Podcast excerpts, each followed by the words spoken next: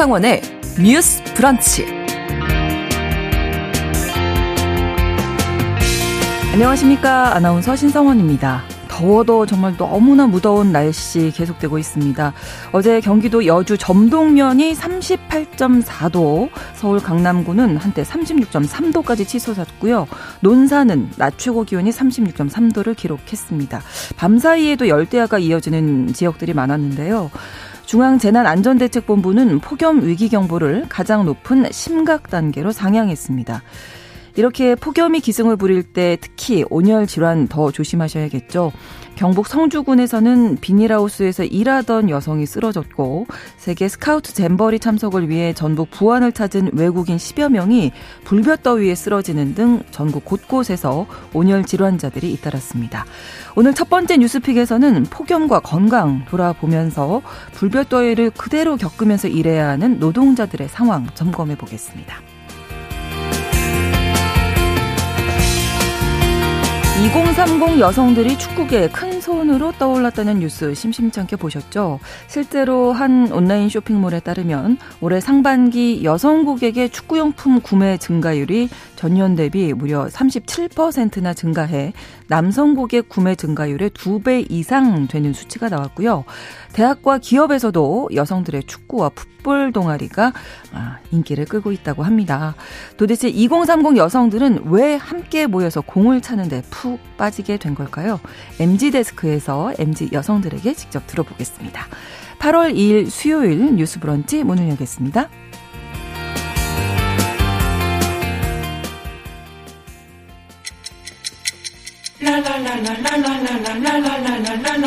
듣고 공감하고 진단합니다.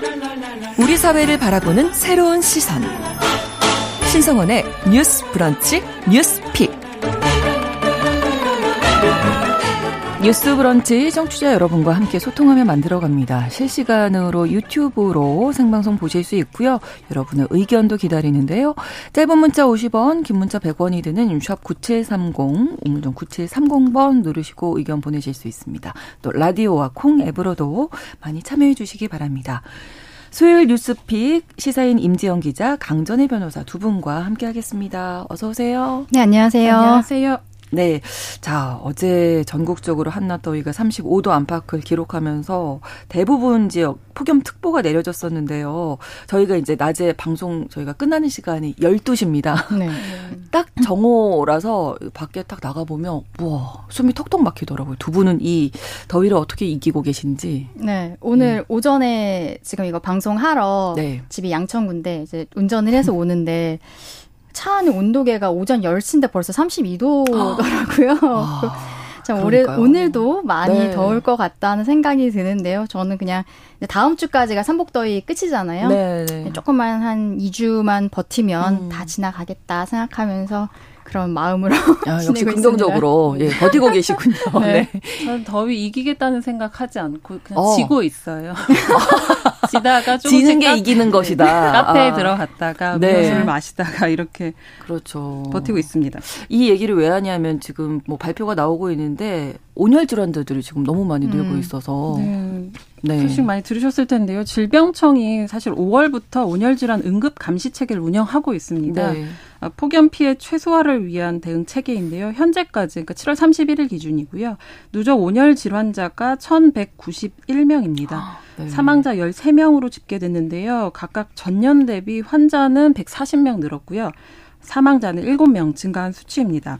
특히 7월 31일 굉장히 고온이었는데 그 하루 음. 동안만 온열 아. 질환자가 67명 발생했거든요. 네. 지역별로는 경기도가 15명으로 가장 많고요. 전남 10명, 충남 8명, 경남 7명 순이었습니다. 네.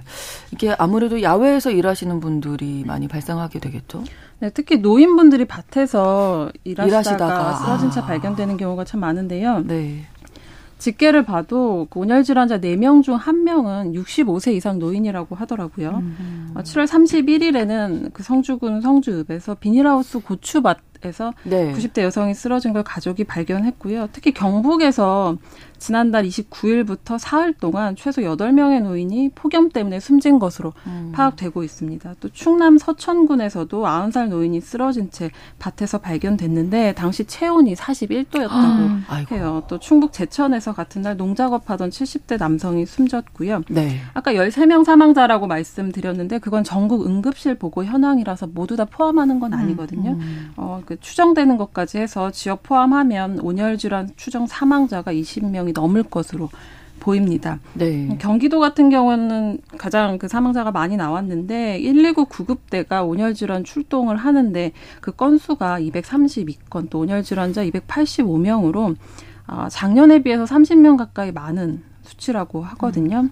또 새만금에서도 부안이었죠. 그 전 세계 158개국 청소년 4만여 명이 참가한 네. 제25회 세계 스카우트 잼머리 야영장에서 10여 명 넘는 어, 질환자가 음. 발생했습니다. 특히 남해안 바다 수온이 높아져서 또 비상인데요. 네. 경남도는 적조 피해를 줄이기 위한 대책을 마련하고 있습니다. 네. 그러니까 음. 온열 질환 이제 얘기 많이 하게 되는데 온열 질환 증상이 처음 어떻게 나타나는 건가요? 네, 온열 질환 자체는 열에 오랜 시간 노출될 경우에 발생하는 질환이잖아요. 급성 네. 질환인데요. 두통, 또 어지러움, 음. 근육 경련, 피로감, 또 의식 저하 같은 증상이 음. 나타나는데 특징적으로 이제 40도 이상 고열이 임에도 네. 땀이 잘 나지 않는다고 해요. 아, 땀이 나지 않는. 네, 피부가 건조하고 뜨겁고 이제 그냥 맥박이 아. 빨라지거나 심한 두통 이런 것들을 아. 좀 살펴보셔야 될 것 같습니다. 음. 요즘에 뭐 땀이 안 날 수가 없는데 땀이 안 네. 난다 하면은 일단 네, 어, 그게 좀 위험한 아. 것 같아요. 음. 네, 네, 노인분들은 평소에도 땀이 그렇게 많이 나지 그렇죠. 않으시니까 이게 온열 질환인지 그냥 음. 평소에 땀이 안 나는 건지 그거를 잘 모르셔서 또 이제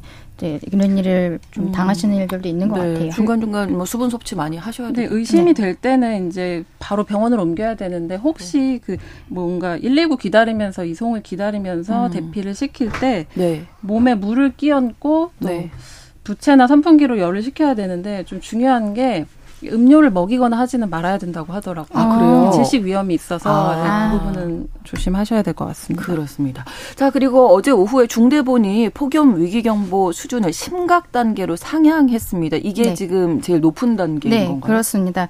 행정안전부는 폭염 상황에 대비해서 폭염 대응을 위해서 중앙재난안전대책본부 1단계를 어저께 어제 네. 1일 18시부로 가동을 했는데요. 네. 말씀하신 것처럼 폭염 위기 경보 수준, 수준을 심각 단계로 상향을 했습니다.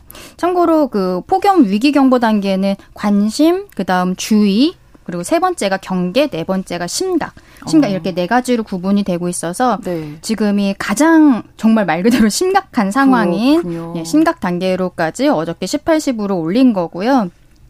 근데 사실 행안부 같은 경우에는 지난달 1일자로 이미 3단계였던 경계 단계는 이미 발령이 되어 있었어요. 네. 그래서 관계부처랑 지방자치단체와 함께 폭염 상황에 대응 중이었습니다. 그런데 이게 폭염으로 인한 피해가 지금 더위가 사그라들지를 않고 있어서 점차 확산될 것으로 예상이 되기 때문에 현재도 좀 당장 이번 주에 그 이런 폭염이 끝나지 않을 수 있다라는 뭐 예보가 계속 나오고 있잖아요. 뭐 예. 이런 얘기 있더라고요. 그런 향후 걱정이. 폭염으로 인한 음. 피해에 대해서 그 예상을 해갖고 중대본을 가동을 하고 있습니다. 그래서 중대본에서는 관계부처와 지자체에다가 독거노인 등 사회 취약계층 그리고 또 문제는 공사장 야외 근로자, 네. 아까 임 기자님 얘기해 주신 고령 농업인 음. 이런 분들의 폭염 3대 취약 분야 관리 대책, 그리고 농축수산업 피해 예방 대책. 수온이 올라가면은 양식장들이 이제 다 그 폐사하고 이런 것들이 그렇죠. 나오잖아요. 그리고 도로, 철도 등 기반 시설 관리 대책 이런 거를 소관 분야별로 폭염 대책을 강화하고 철저한 대응 체세, 그 태세를 갖출 것을 지시하고 있는데요. 네. 또그 이상민 행안부 장관은 이제 장관이기 때문에 중대 본부장이 됩니다. 네, 네. 중대 본부장으로서 국민들에게도 당부한 이야기가 있어요. 국민들도 햇볕이 뜨거운 낮 시간대에는 외부 활동을 최대한 자제하고 네. 수분을 충분히 섭취하는 등 국민 행동 요령에 따라 건강을 최우선으로 챙겨달라 이렇게 당부를 했습니다. 네. 그리고 행안부가 제시한 폭염 시 국민 행동 요령은 무엇이냐? 간단하게 보면은 야외 활동은 최대한 자제하고 외출이 꼭 필요한 경우에는 챙이 넓은 모자와 가벼운 옷차림을 하고 물병을 반드시 휴대합니다. 그리고 물을 자주 마신다. 그리고 네. 카페인이 들어간 음료나 술 이런 거 주류는 마시지 않는다. 이런 것들이 국민 행동 요령으로 나와 있어요. 이런 것들은 우리 청취자분들도 워낙 뭐 네, 약간 네. 상식적으로도 아시고 방송에서도 많이 나오니까 더 말씀드릴 것까지는 아닌 것 같고요. 그래서 이런 국민 행동 요령에 따라서 우리 국민들께서도 좀 지켜주시고 서로 서로 조심하면서 이 네. 폭염을 나아야 될 것 같습니다. 그렇습니다. 근데 이제 폭염 속에서 이렇게 일을 할 수밖에 없는 이제 노동자들이 떠오르게 되는데 어제 고용노동부 이정식 장관이 폭염 속에 일하는 노동자들을 위해서 대비를 철저히 하라 하면서 그 지난달에 있었던 일이죠. 코스트코 주차장에서 사망한 노동자 언급했다고요. 음. 네, 지난달 19일이었습니다. 코스트코 카트를 관리하고 네. 주차 관리하던 김동호 씨가 고 김동호 씨가 주차장에서 일하다가 쓰러졌는데요. 그때 당시에 어, 이틀째 낮 최고 기온이 33도를 기록해서 음. 폭염특보가 내려진 날이었습니다. 어, 나중에 알려진 것인데 이제 매시간 200대 카트를 밀고 17km를 이동했다는 게 알려졌고요. 예. 어, 병원으로 옮겨졌지만 쓰러지 쓰러져서 옮겨졌지만 이내 숨졌습니다. 어제 그 이정식 고용노동부 장관이 전국 48개 지방 노동관서 기관장하고 같이 그 폭염 대응 상황에 대한 대응 방안을 논의하는 자리에서 이 음. 사건을 언급했습니다. 네. 그러니까 뭐 대형 물류센터라든지 유통업체 음. 이 부분에 대한 실태 조사도 하겠다 이런 얘기인데요. 네. 장관 말에 따르면요. 유사 사례가 발생하지 않도록 주요 대형 물류센터 또 유통업체 등의 온열 질환 예방 대책의 이행 실태를 점검하고 작업 환경이 열악한 사업장에 대해서는 감독도 병행하겠다 이렇게 음. 밝혔습니다. 네. 그 앞서서 말씀드렸던 코스코 주차장에서 일하다 쓰러져 숨진 이 고인의 사망 원인도 이제 폭염하고 관련된 걸로 나온 거죠. 네. 이 김동호 씨 같은 경우에는 폭염주의보가 내렸던 지난달 19일에 네. 코스트코 하남점 주차장에서 근무를 하다가 이제 쓰러지셨는데 네. 구급대에 의해서 인근 병원으로 옮겨졌지만 2시간 뒤에 결국 사망 판정을 받게 됐었습니다. 이게 작년 지난달 19일이었는데 23일에 고인의 네. 최종 사망 원인 진단서가 병원에서 나왔어요. 근데 이분의 돌아가신 사인이 네. 폐색전증 및 온열에 의한 과도한 탈수 이렇게 네, 사망 원인 진단서에 적시가 되었습니다. 네. 이 김동호 씨가 돌아가시고 저는 아버지인 김 씨께서 그저께 한 라디오 시사 프로그램에 출연을 하셨는데 하신 네. 말씀을 조금 말씀을 드릴게요. 아들이 19일에 사망을 했는데 숨지기 이틀 전인 6월 17일에 집에 오자마자 대자를 눕더니 엄마한테 엄마 나 오늘 4만 3천 번 걸었다. 네. 이러면서 너무 힘들어하는 모습을 보였다라고 하시면서 아들이 경무 그리고 문제는 열악한 근무 환경 여기에 시달렸다고 음. 말씀을 하셨습니다. 네. 이 고인의 근무 환경과 관련해서 아버지께서는 냉풍기는 돌아가다 안 돌아가다 하는 걸로 알고 있고 공기 순환 장치는 계속 틀어놓는 건 아니라고 알고 있다 이러면서 음. 음, 해당 그 업체 근무자들이 더위를 식히기 어려운 환경이라고 지 적도 하셨습니다. 4만 3천 보 우리가 만보 걷기도 힘든데 그렇죠. 이게 그 200대 아까 말씀하셨잖아요. 카트를 200대를 음, 네. 끈다는 것도 네. 그렇고 얼마나 힘드셨을까 싶은데 코스트코 측에서는 여전히 뭐 사과라든지 유감 표명이 없 다고요. 네, 코스트코 측에서는 사고 사고 이후에 현재까지 공식적인 사과나 유감 표명은 하지 않고 있는 상황입니다. 그래서 말씀드린 그 고인의 부친께서는 해동 네. 방송에서 또 어떤 얘기를 하셨냐면은 아드님이 돌아가셨을 때 빈소에 코스트코의 대표와 간부들이 찾아왔었다고 해요. 네. 그랬는데 빈소에 와서 고인이 지병이 있어서 사망한 것으로 호도했다. 이런 말씀을 하셨습니다. 부친은 이제 조문을 마치고 난 다음에 대표이사가 그 빈소에 다른 직원들도 있었는데요. 직원들 네. 앞에 가서 원래 병 있지, 병 있지, 이런 막말을 퍼부었다라고 들었다라고 얘기하시면서 사측이 처음에 병사로 몰고 가기 위해서 장례를 치르고 난 다음에 고혈압과 지병이 있었다.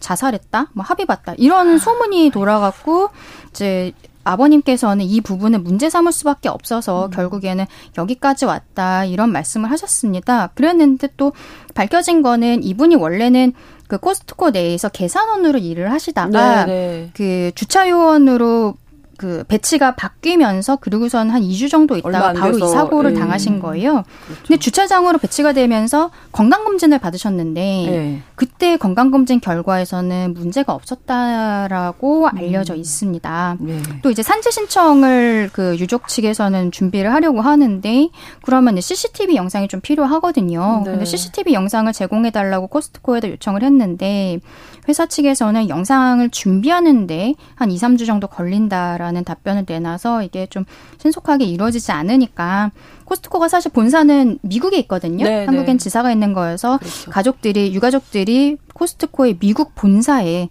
진정서를 보낸 상태라고 합니다. 네, 유족들 마음에 너무 큰 네. 상처를 남긴 게 아닌가 싶은데 우리나라의 또 대표적인 물류센터 중에 한 곳이죠. 쿠팡 노동자들이 창립 이래 처음으로 어제 파업 을 했습니다. 이것도 역시 폭염 예방 때문이라고 하더라고요. 네, 원래 그 고용노동부가 사실은 열사병 예방 3대 기본수칙 이행 가이드라고 해서 권고사항을 마련해 놓고 있거든요. 네. 여기에 따르면 체감 온도가 33도 이상일 때는 1시간마다 10분, 또 35도 이상일 때는 1시간마다 15분씩 노동자가 쉬도록 하고 있습니다. 네. 어제 공공운수노조 쿠팡물류센터 지회가 이 폭염 때 노동부 가이드에 따른 휴식 시간을 보장해 달라 이렇게 음. 요구하면서 하루 파업을 했습니다. 네. 2021년 6월 노조가 만들어졌는데 그 이후 첫 파업이고요.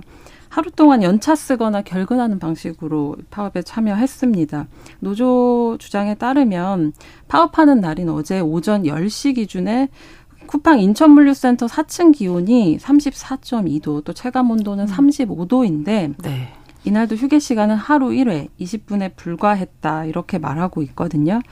또 현장 노동자들 증언에 따르면 이렇게 주문 물품을 정리하고 포장하는 작업 현장이 있는데 에어컨이 없고 선풍기와 산업용 서큘레이터만 있다. 그래서 아, 이제 음, 아르바이트 에어컨 없으면 네, 힘들 것 같은데. 또 계속 움직임 이 있는 작업이기도 네, 네. 하고요. 네. 또 여름에 아르바이트 온 청년들이 뭐 쓰러지는 걸 목격하는 것도 음. 잦았다 이렇게 얘기를 하 고 있습니다. 네. 어, 이런 연구 결과도 있는데요. 김영렬 가톨릭대 직업환경의학과 교수 등이 쿠팡 물류센터 노동자 356명 대상으로 재작년에 실태 조사를 했어요. 그때 당시에 일과 관련해서 건강에 영향을 주는, 주는 요인을 묻는 질문에 가장 큰 게 더위다 이렇게 네. 말을 했거든요. 더위 영향이 크다고 답한 이들이 74%가 음. 넘어서 가장 아유, 많았습니다. 뭐 장시간 야간 노동보다 더위가 가장 힘들다 네. 이렇게 답을 한 거죠. 네. 말씀드린 것처럼 이제 뭐 산업안전보건 규칙이 개정되기도 했고 사업주에게 적절한 휴식을 취하도록 하는 규정은 담았지만 사실은 권고 사항에 음. 머물고 있거든요. 네. 사측도 입장문 냈습니다. 정기 온열 질환 예방 교육을 실시하고 주기적으로 온 습도를 측정해서 음. 법정 휴게 시간 외 추가 휴게 시간을 부여하고 있다. 이렇게 음. 입장 밝혔습니다. 네.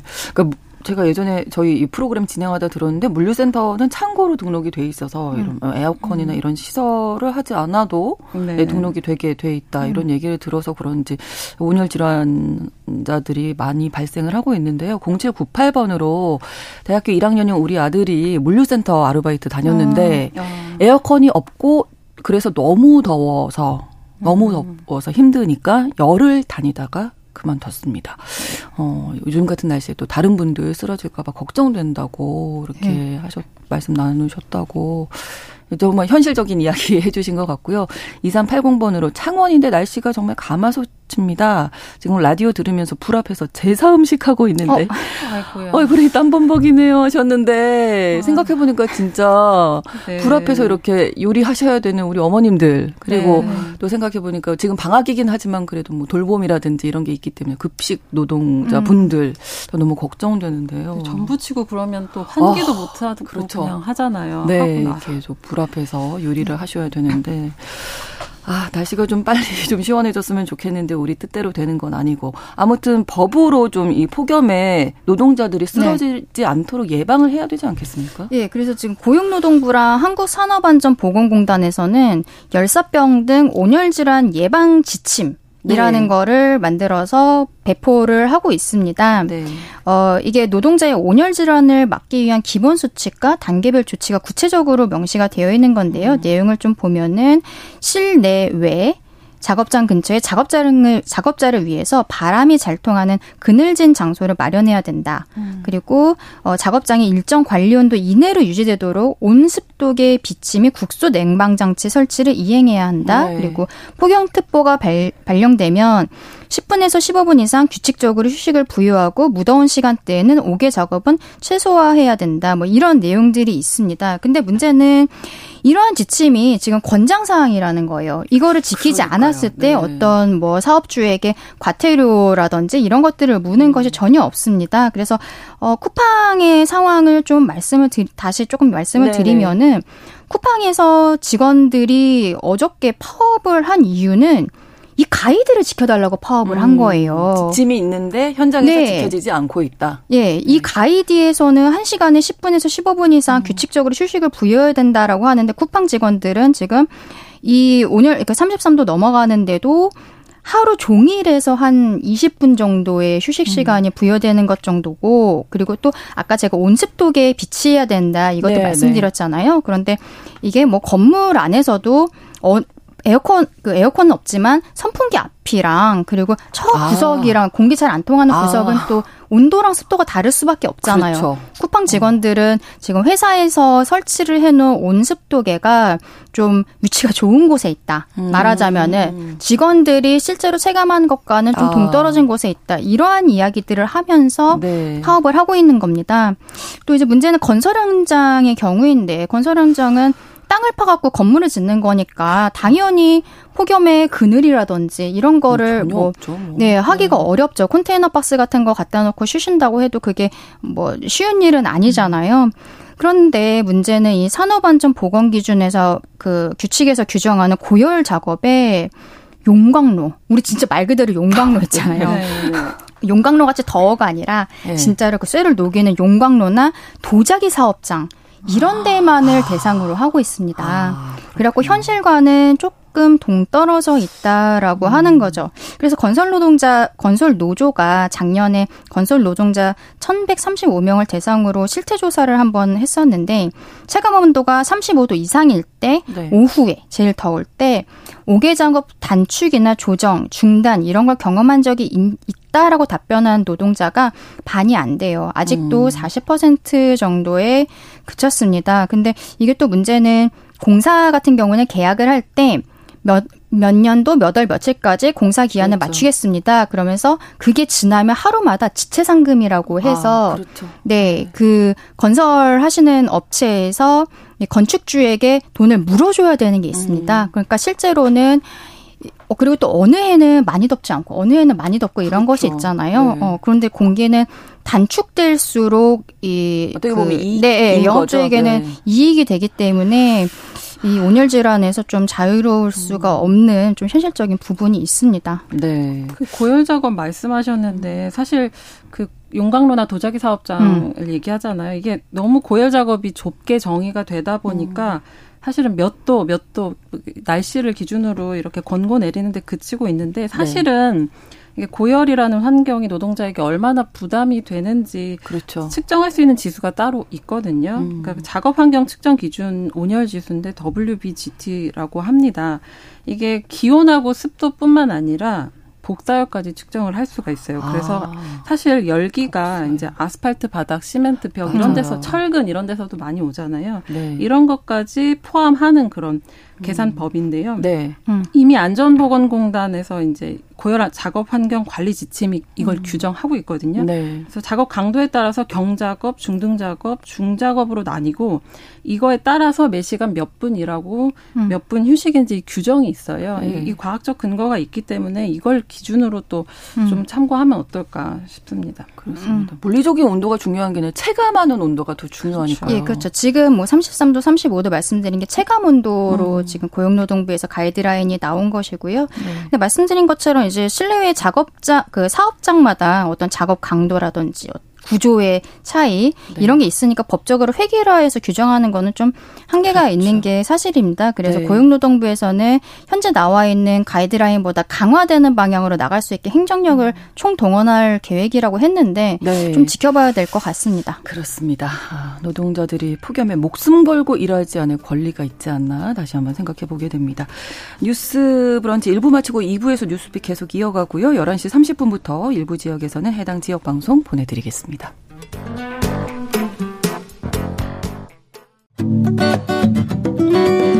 여러분은 지금 KBS 1라디오 신성원의 뉴스 브런치를 함께하고 계십니다. 뉴스 브런치 듣고 계십니다. 두 번째 뉴스 픽으로 넘어갈 텐데요. 현행법상 성범죄자는 아동 청소년 관련 기관에 취업을 일정 기간 동안 못하게 돼 있습니다. 그런데 기관에서 성범죄 경력을 조회하지 않는 경우가 생각보다 굉장히 많다는 이야기인데 일단 법에 현행 법에서 성범죄자의 취업이 제한되는 기관들이 대략 어떤 기관들인지 강전희 변호사님. 네. 어, 이거 관련해서는 아동 청소년의 성보호에 관한 법률, 우리가 줄여서 청소년 성보호법이라고 하는 이 법률에서 규정을 하고 있습니다. 네. 청소년 성보호법 56조에서는 이렇게 취업 제한을 하는 기관에 대해서 나와 있는데요. 네. 음, 아동 청소년 대상으로 성범죄 또는 성인 대상도 어, 성범죄로 형 또는 치료 감호 같은 걸 선고할 때는 네. 법원에서 판사가 판결로 그 형을 정할 때 일정 기간 동안에 아동 청소년 관련 기관 을 운영하거나 음. 또 취업하거나 이런 거를 할 수 없도록 그 기간을 정하는 명령을 이 성범죄 사건의 판결을 할때 음. 같이 동시에 선고를 하도록 규정을 하고 있습니다. 네. 그러면은 아까 말씀드린 아동 청소년 관련 기관이 어떤 기관이냐? 네. 요것도 요 법에서 규정을 하고 있는데요.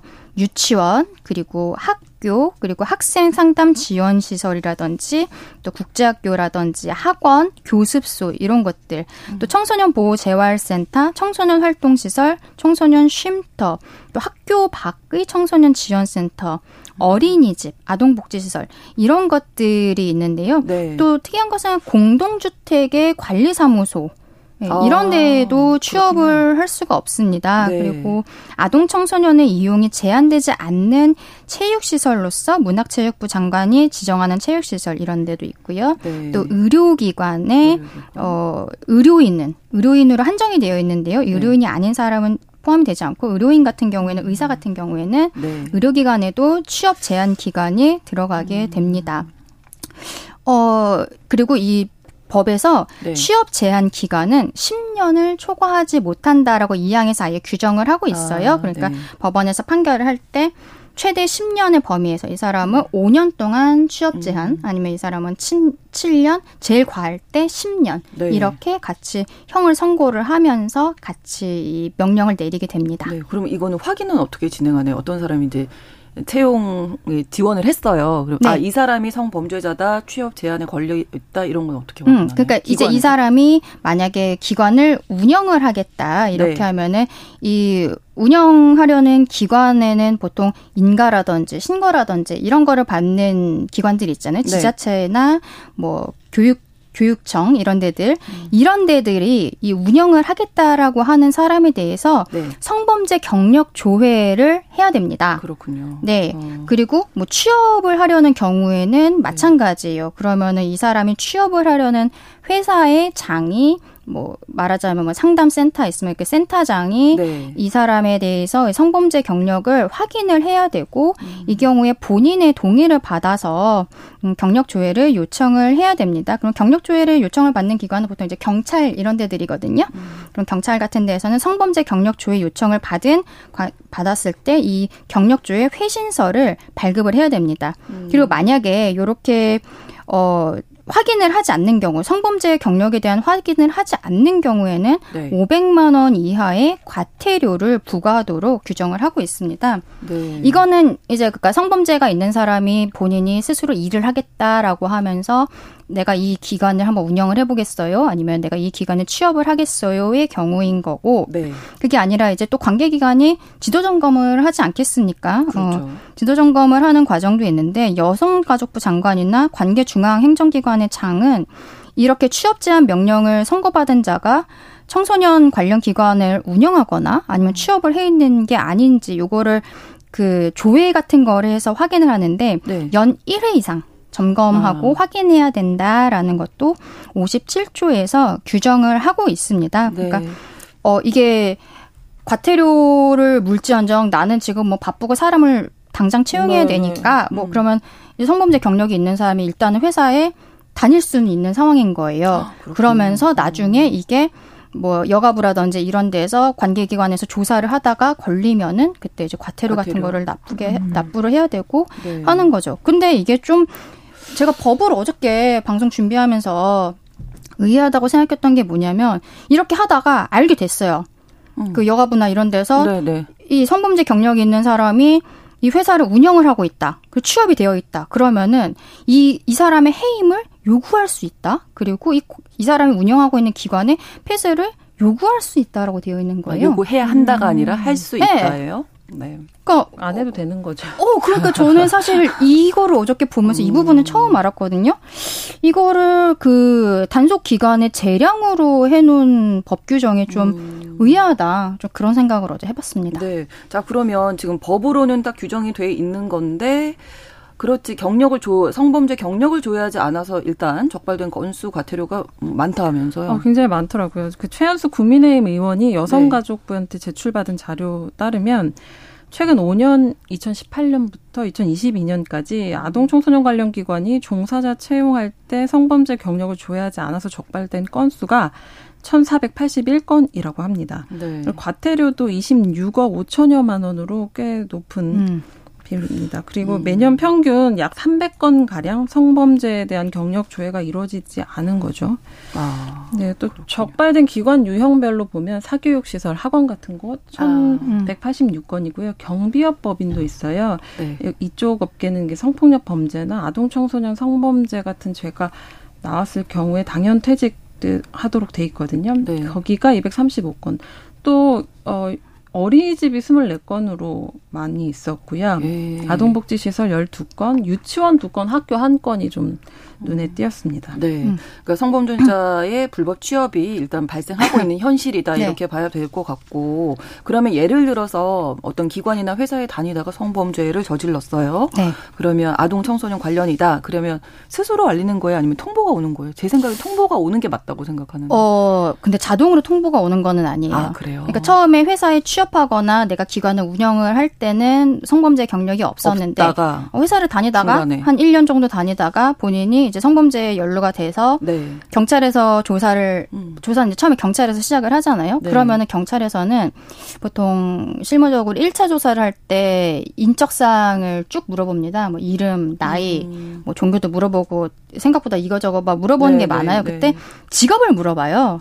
근데 음. 여기에서 제가 뭐 공무원입니다. 그러면은 이제 조사를 시작했다라는 통지를 교육청으로 보냅니다. 네. 교육청이나 이제 뭐 도청이나 이런 데로 보내요. 그러면은 여기에서는 그거를 받고서는 이 기관 내에서의 징계 절차를 그럼 음. 개시를 하게 되거든요. 보통 네. 직위해제를 해놓고서는 이 사람에 대한 징계 절차를 개시를 하면서 경찰에서 뭐 검찰로 넘어가고 기소가 되면은 네. 뭐 어떻게 하고 이런 것들을 하게 되는데 근데 나는 사실 공무원인데 경찰한테 조사를 받으러 갔을 때 저 그냥 일 안 해요? 백수라고 음. 한다든지 아니면은 뭐 그냥 자영업 하고 있어요. 네. 뭐 이렇게 얘기하면은 아, 경찰이 주민등록번호 조회해 갖고 이 사람이 세금을 납부를 한 걸 보니까 어, 뭐 회사 다니고 있는데 음. 공무원인데 음. 이런 걸 조회하는 건 아니거든요. 아. 네, 그래서 현실적으로 본인이 스스로 말을 하지 않는 이상 아. 이거를 성범죄가 수사가 개시되었다. 수사 개시 통보라고 하는데 이게 본인의 회사로 바로 통보가 오는 것은 아닙니다. 그래서 음.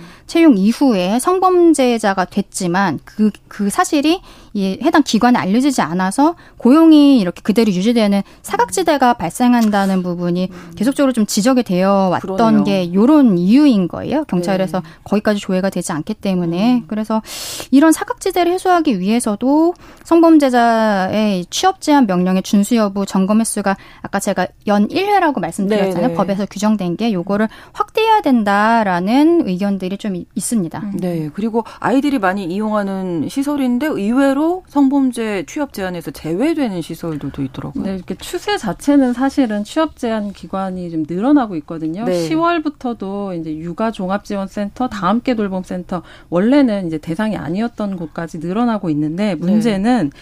주로 아동 청소년이 많이 방문하는 키즈 카페나 놀이공원 어. 또 실내 놀이터 같은 데 있잖아요. 네네. 네. 그런 곳은 아동 청소년 관련 기관이 포함되지가 않아요. 아, 그래서 이제 성범죄 경력을 조회할 근거 자체가 없는 거죠. 음. 그리고 네. 또 하나 문제인 게 어, 아동 청소년 관련 기관에서 일을 하더라도 만약에 자원봉사라고 하면 음. 어떻게 어, 제재할 수 있는 아, 방법이 없습니다. 취업 제한 규정은 있는데 아, 자원봉사에 대한 내용은 담기지 않아서 네, 네. 사실 성범죄자가 자원봉사 핑계로 어, 접촉할 수 있는 상황이거든요. 실제로 네. 예, 이미 아동 성범죄 이력이 있는데 아동복지센터에서 자원봉사를 해서 5년여 동안 몇 차례 이제 범죄를 저지른 사건도 있고 했습니다. 네, 이러다 보니까 이제 아이 키우는 입장에서는 걱정이 될 수밖에 없는데 이런 사각지대 좀 음, 막을 수 있는 그런 네. 대책들이 마련돼야 할 것 같습니다.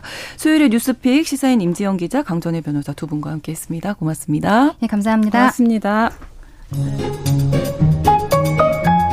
신성원의 뉴스 브런치는 여러분과 함께합니다. 짧은 문자 50원, 긴 문자 100원이 들은 9730. 무료인 콩앱과 일라디오 유튜브를 통해 참여해 주세요.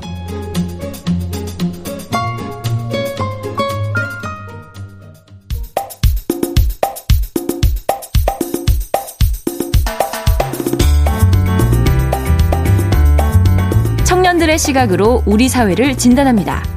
뉴스 브런치 MZ 데스크. MZ 데스크 시작하겠습니다. 오늘도 대학내일 20대 연구소 이혜인 수석, MZ 세대 트렌드를 쉽고 빠르게 전달하는 미디어 캐릿의 이시은 에디터 두 분과 함께합니다. 어서 오세요. 안녕하세요. 앞서서 제가 말씀드렸는데 축구 이야기 한다면서요. 오, 아, 네. 축구 이야기 남자들만 하는 거 아니에요? 맞아요. 아닌가 봐요, 요즘에는. 네, 아니게 된 트렌드가 있어서 음. 잽싸게 가져왔습니다. 네. 사실 최근 축구 쪽에서 정말 기쁜 소식들 많잖아요. 네, 뭐 네. 김민재 선수, 음. 이강인 선수가 B클럽에 소속되면서 네. 이제 한국 국가대표들이 유럽 리그에 스카웃이 된다든지 한다든지 음. 뭐 해당 리그의 아예 기대주로서 막 응원을 받는다든지 국내 초청을 통해 K리그 올스타 팀이 preseason인 해외 축구팀과 경기를 한다거나 심지어 이겨서 또 되게 어. 기쁜 소식을 어. 전해주셨죠. 네. 그리고 해외 축구팀도 국내에 이제 쟁쟁한 선발 라인업으로 와서 친선 경기를 펼치기도 했어요. 그래서 네. 소셜 미디어 그리고 스토리 이런데 어. 축구 이야기로 도배가 되긴 하더라고요. 그러니까 축구가 인기를 끄고 특히 여성분들에게 이제 관심을 받기 시작한 때는 좀 너무 예, 먼 얘기인가요? 2002년 그 월드컵 때 우리 4강 아, 신화 그 이후가 아닌가 저는 뭐 맞아요. 뭐 이렇게 추측해 봅니다. 축구의 인기가 사실 하루 이틀 일은 아니기도 네. 하고 이게 막 무슨 얘기인가? 그래서 축구 음. 뭐 스포츠 인기인가 하루 이틀인가 저도 진짜 텐데. 몰랐거든요. 그때 이후로 좀 관심을. 네, 이제 보는 스포츠에서 아, 예. MZ 세대에 특히 말씀 주신 대로 MZ 네. 여성들의 하는 스포츠가 오. 된 것이 큰 변화 포인트입니다. 네. 특히 이제 20대 30대 여성들 사이에서 하는 스포츠로 뜨고 있다고 오. 하는데요. 네. 이제 MZ의 힙한 취미로 저희가 등산, 골프 이런 얘기 정말 많이 했는데 네, 네. 이것들도 가고 여자 축구가 뜬다는 소식입니다. 아 그렇군요.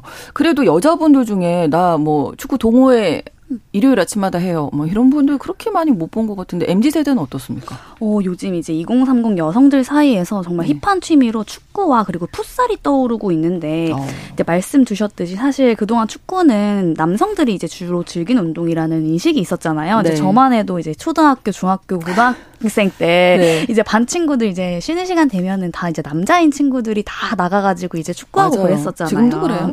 네. 네. 근데 이제 요즘 지세대 여성들이 축구를 즐기기 시작했습니다. 네. SNS를 보면은 풋살장에서 이제 같이 사진을 찍어서 올린다거나 오. 그리고 축구화 산 거를 이제 인증샷을 올리는 경우가 정말 자주 보이고 있고요. 네. 근데 단순히 이제 정성적으로 자주 보인다에서 끝난 게 아니라 실제 여성 축구 용품 관련 소비도 함께 늘고 있습니다. 네. 네 한 이커머스 플랫폼에 따르면요. 올해 상반기 여성 고객의 축구 용품 구매 증가율이 전년 대비 37%나 증가를 했다고 하고요. 그리고 이 숫자는 남성 고객 구매 증가율 어 18%의 약 두 배가 음, 되는 수치라고 보시면 될 것 같아요. 그렇군요. 네, 사실 넓은 구장을 쓰는 이제 11대 11의 축구보다는 좀 더 작은 규모의 아, 이제 너무 풋살. 힘들어요. 생각보다 많을 거예요. 진짜 축구장은. 맞아요. 네. 풋살이 중심으로 이런 트렌드가 만들어지고 있다고 보시면 되고요. 네. 사실 축구와 풋살은 엄연히 따지면 이제 다른 스포츠이기는 하지만 네. 오늘 이 시간에 한해서는 거시적인 범위에서 같은 카테고리로 두고 같이 살펴보고자 합니다. 네. 네, 실제로 즐기고 있는 지세대 여성이 축구, 풋살 모두 혼양, 호, 혼용하면서 아, 이제 언급을 그렇죠. 하고 있기도 해서 같이 네. 엮어서 주목해 보면 좋을 것 같아요. 네, 소비가 많아진다고 하니까 뭐 동호회나 이런 것들도 많아질 텐데요. 네, 음. 실제로 여자 축구 동호리 동아리 동호회가 네. 증가한다는 사실이 관찰됐습니다. 네. 최근 남녀공학대학교나 뭐 여자대학교 할 거 없이 여자 네. 축구 동아리가 증가한다는 오. 소식인데요. 네. 대학 여자 축구 동아리들의 모임인 한국 여자 축구 클럽 연맹에 따르면 창설 당시엔 한 20개 정도 에 불과했던 동아리 수가 최근 44개로 음. 2배 이상 훌쩍 증가했다고 합니다. 오. 그래서 지난 4월에는 제1회 한국 여자대학 스포츠 교류전이 열리면서 국내 네. 처음으로 여자 대학생들만 참여 가능한 축구 대회가 열리기도 했다고 해요. 규모가, 규모가 그렇게 된 거죠. 그죠, 이제 44개 그렇게 팀이니까. 여자들끼리만 모여서도 아. 리그전을 할 수 있게 된 거죠. 네네. 그래서 사실 지세대 여성들 사이에서 진짜 이렇게 하는 스포츠구나를 좀 체감할 음. 수 있었던 것 같고요. 네. 그래서 대학배 대회뿐 아니라 이런 대회 준비반을 여자 축구 동아리에서 별도로 운영할 정도라고 어, 합니다. 그렇군요. 왜 이렇게 축구, 풋살이 음. 급부상했을까요? 어, 우선 첫 번째로 우리도 이제 봤을 법한 이제 S본부에 아, 있는 예. 프로그램이었던 골대녀들이라는 아, 네. 프로그램 있잖아요. 네. 이제 고 인기로 관찰되고 있는데 음. 이제 여기서 축구를 처음 해보는 여성 셀럽들이 모여서 이제 풋살 음. 경기를 펼치는 프로그램이잖아요. 그래서 네. 파일럿으로 시작해서 벌써 시즌 4까지 방영될 정도로 인기인데 이제 실제로 이제 여기에서 유튜브 하이라이트를 모아서 클립을 업로드를 해주고 있어요. 그래서 네. 여기서 엄청난 실력으로 이제 활약했던 가수 서기 씨의 클립이 무려 350만 조회수를 기록하면서 화제가 되고 있는 거예요. 네. 그래서 특히 채널 자체의 구독자 수가 6만 명인 거에 이제 비해서는 음. 이제 굉장히 높은 조회수가 그러네요. 나오고 있는 거예요. 그래서 음. 이제 댓글을 보면 아 축구 선수가 정말 본업이 아닌데도 불구하고 이렇게 최선을 다하니까 정말 느는구나, 정말 잘하게 되는구나. 네. 그 모습이 너무 감동적이고 어 나도 한번 도전해 볼 수 있을 어, 것 네. 같다라는 네, 댓글이 되게 많더라고요. 그래서 그런 노력에 좀 음. 이입하는 분들이 굉장히 많은 것으로 보입니다. 저도 그 진지함에 음, 좀 맞아요. 반하게 되더라고요. 맞아요. 어, 지세대들이 이제 서사 이런 네. 거에 많이 몰입한다라고 그렇죠. 좀 보고 있는데 네. 이 축구가 과정으로서 화제가 된 사례가 작년에도 있었죠. 음, 바로 2022년 그렇죠. 카타르 음. 월드컵 본선 진출도 이 열풍에 한 몫을 더한 것 같아요. 그때 국가대표팀이 12년 만에 극적으로 16강에 올라서 화제였는데 네. 청취자 여러분들도 아실 만한 유행어 중요한 건 꺾이지 않는. 마음. 네, 중꺾마. 네, 맞아요. 중꺾마라는 유행어. 그리고 선수들이 이제 다 같이 손잡고 어. 관중석으로 이제 네. 인사하는 그 세레모니를 기억하실 거예요. 이게 2002년도에 이게 있어서 맞아요. 오마주한 거잖아요. 맞아요. 아, 너무 감동이었어요. 네. 그래서 이제 한 포털 사이트 검색량을 보면요. 이제 앞선 예능으로 증가했던 1929 여성들의 풋살 검색량이 네. 좀 이렇게 잠잠해지는 추세를 보이다가 음. 요 카타르 월드컵 개최 시기였던 2022년 작년 11월 12월에 갑자기 또 폭발적으로 아. 반등하는 그래프 추이를 보이기도 합니다. 네. 그래서 이런 축구 자체 그리고 축구가 가지는 서사 자체에 대한 예정이 좀 나도 한번 해보고 음. 싶다라는 마음을 좀 불러일으켰다고 보고 있습니다. 요즘 mz 세대가 TV를 그 시간에 잘 안 보는 걸로 유명하잖아요. 근데 맞아요, 방송 맞아요. 프로그램 때문에 또 인기가 생기는 거군요. 맞아요. 근데 사실은 이제 여자 축구에 관심을 갖게 된 게 방송 매체인 것도 있는데 네. 인기가 이제 절정으로 치솟게 된 것은 네. 축구하는 여성 인플루언서들이 생기면서 이제 증가를 아. 했다고 보면 될 것 같아요. 네.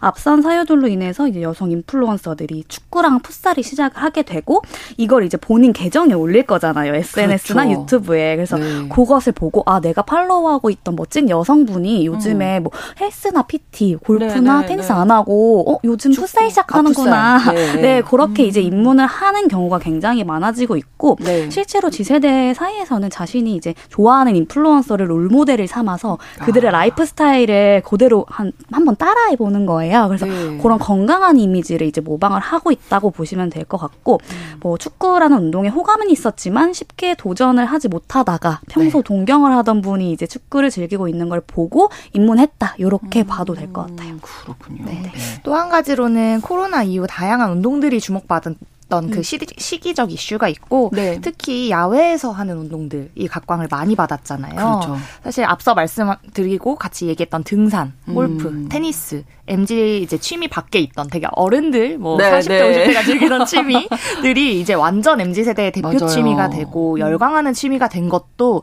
사실 다 이 야외라는 공통점이 있었기 아. 때문이라고 보기도 합니다. 그래서 그 물살에 축구도 좀 함께 힘입어서 자리 잡게 된 부분도 있는 것 같아요. 사실 축구하면 기존 스키마에서 가장 강력한 건 앞서 말씀 주신 10대 이제 남자 청소년들이 체육 시간 쉬는 네. 시간에 즐기는 것 아니면 음. 이제 조기 축구에 네. 약간 네. 남성분들이. 주말 네. 아침에 하는 군대에서 뭐 축구한 뭐, 얘기 뭐 이런 그죠, 얘기 그죠, 있잖아요. 그죠, 맞아요. 요 정도였는데 이게 확 바뀌었다라고 아, 볼수 있을 정도로 음. 변화가 좀 뚜렷한 것 같고요. 네. 코로나쯤부터 야외에서 좀 안전하게 즐길 수 있는 스포츠를 해보자 뭐가 있을까 하면서 음. 좀 검색을 하고 찾다가 눈에 띄기 시작한 것이 아닌가 하는 앵글도 있습니다. 네, 그러니까 뭐 골프 치는 젊은이들도 많이 봤고 테니스도 네, 많이들 맞아요. 하시던데 이게 지세대가 인증샷 음. 때문에 이제 떴다 뭐 이런 얘기도 있었는데 축구, 네네. 풋살도 비슷하겠어요. 물론 있습니다. 네, 네. 아까 말씀해 주셨잖아요. 운동 후에 이제 인증샷을 찍는 게 네. 이제 운동의 과정이라고 할 수 있기 때문에 아. 예를 들면 아. 이제 예쁜 옷 사가지고 아. 운동 열심히 하고 오운완 네. 이런 거 태그해가지고 네, 올리잖아요. 네, 그래서 축구에서도 이런 모습들이 관찰이 되고 있고요. 축구 풋살은 이제 팀 경기가 끝나면 같이 다 같이 모여서 단체 사진을 찍는 게 필수라고 하더라고요. 아. 그래서 이때 아예 팀 팀을 상징하는 구호나 아니면 네. 시그니처 포즈 아니면 이런 뭐 이렇게 만들어 가지고 네, 네. 네, 같이 들고 사진 찍잖아요. 그래서 음. 이런 거 이제 준비하는 것도 하나의 재미라고 볼 수 있고 이런 네. 사진 올리면서 이제 팀원들을 태그하고 음. 소셜 미디어에서 이렇게 서로 서로 이제 이 게시물들을 퍼가면서 어허. 점차 점차 2030한테 퍼지고 있다라고 보면 될 것 같아요. 네. 네네. 또 하나가 이제 삼각대 등을 구비해서 경기를 찍는데 아. 이제 소셜 미디어에서 멋진 골 순간을 포착 시작해서 이제 네. GIF나 네. 영상으로 업데이트하는 것도 유행이라고 합니다. 음. 실제로 그래서 Z세대 풋살 팀들에게 저희가 인터뷰를 해봤는데 네. 그 서로의 플레이를 찍어주는 문화가 있다고 해요. 오. 그래서 내가 직접 뛰는 순간에는 사실 인증샷을 만들기가 어렵잖아요. 그렇죠. 그렇게 얼마나 하고 싶겠어요. 내골 넣는 장면 얼마나 맞아요. 찍고 싶겠어요. 근데 그게 어려우니까. 맞아요. 그래서 서로 찍어주는 아. 게 약간 그 스포츠의 문화처럼 자리 잡아서 영상을 촬영하기 힘드니까 아. 뭐 결정적인 장면이나 개인기 하는 모습들, 뭐 나의 활약 생각 음. 이런 것들을 품앗이 해서 서로 나누는 것들이 또 오. 생기는 거죠. 네. 그리고 이게 뭐 영상을 또 복귀할 수 있으니까 그렇죠. 이거를 뭐 나를 좀 객관적으로 나의 실력을 음, 다시 음. 좀 점검하는 툴로도 쓰고 뭐 어. 미디어에서 좀 더 생생한 나의 모습을 보여주는 그런 인증샷으로도 쓰고 있는 것 같습니다. 네. 그리고 또 하나 뭔가 인증하고 싶은 음. 요소 이렇게 생각하면 패션이 또 빠질 수가 없잖아요. 그렇죠. 근데 네. 이제 여기서 축 축구화가 굉장히 뜨고 있는데 아. 이제 축구화는 사실 구매 시점이나 브랜드마다 이제 디자인이 굉장히 다양하게 아, 나와요. 네, 뭐 이번 시즌에는 손흥민의 어떤 것들을 뭔가. 영감을 받아가지고 이런 것들을 음. 하거나 아니면 다음 오. 시즌에는 뭐 한국풍의 어떤 것들을 색채를 음. 해가지고 디자인을 한다거나 이렇게 굉장히 다양하게 나오는데 네. 그래서 이제 내가 나만이 가진 축구화를 인증하는 문화도 있고요. 그래서 다 같이 축구화만 이렇게 모아가지고 사진을 아. 찍어서 이제 올리는 어, 문화도 좋네요. 있습니다. 네, 네. 그 이 소개해 주신 두 분은 어떻게 한번 해보신 경험이 있으신지 궁금하네요. 저는 사실 해본 적은 없고요. 근데 정말 많이 많이 체감을 음, 하고 있어요. 이제 네. 주변에 이제 어, 풋살 동아리에 들었다라는 이제 동기들도 굉장히 있고. 아, 그래요? 네네. 요즘 정기 이제 팀 있는 지세대 말고도 혼 풋살이 또 유행을 하고 있더라고요. 혼자 할 수 있어요? 네, 이제 풋살은 혼자 이제 한다는 건 아니고 모르는 사람들이랑 일회성으로 아. 팀을 꾸려서 이제 경기를 하고 헤어지는 아. 걸 혼자 풋살한다라는 의미로 아. 혼풋 혼풋살이라고 하는데요. 네네. 사실 팀 스포츠는 한 번 하려고 이제 팀원을 모으는 게 굉장히 번거롭고 음. 때로는 어렵잖아요. 그래서 네. 풋살 플랫폼을 이용해서 원하는 날짜나 시간을 골라서 만나서 이제 경기만 하면 되는 거예요. 그러고 아, 이제 탁 이제 헤어지는 네, 그런 문화고 이제 정기적인 내 소속 팀이 없어도 이렇게 혼자 해보고 싶은 스포츠구나라고 어. 이제 체감을 하고 있습니다. 그렇게 해보시다가 이제 점점 팀을 꾸릴 수도 맞아요. 있는 거고요. 그렇죠. 네. 제가 이 질문을 사실 기다렸던 아, 네. 경험이 경험이 있으시군요. 네, 네. 최근 그럴 것 같았어요.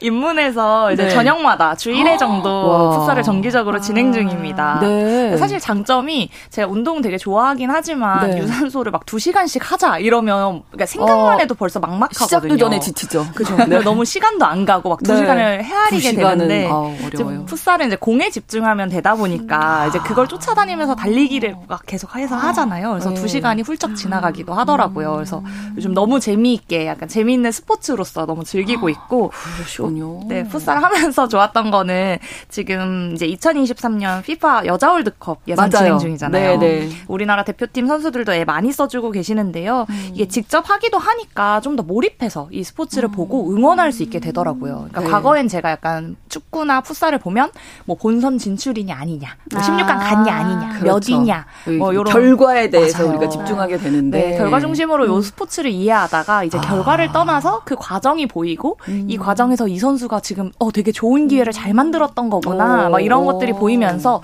이 경기와 스포츠 자체를 좀 즐길 수 있게 된 것도 되게 장점 중에 하나인 것 같아요. 네. 직접 이렇게 참여하면 과정을 즐길 수 있게 된다. 그렇죠. 새롭게 보이게 된다. 맞아요. 이런 말씀 해주셨어요.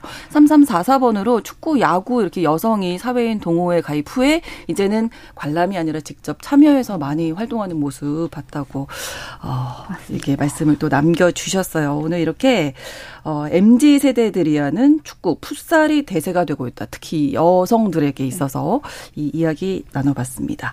오늘도 대학내일 20대 연구소 이혜인 수석, 미디어 캐릿의 이시은 에디터 두 분과 함께했습니다. 고맙습니다. 감사합니다. 자 오늘 마지막 곡으로 2022년 작년 카타르 월드컵 개막식에서 들었던 곡이죠. BTS 전국의 드리머스 들려드리면서 뉴스 브런치 수요일 순서 마치겠습니다. 저는 내일 오전에 다시 오겠습니다. 고맙습니다.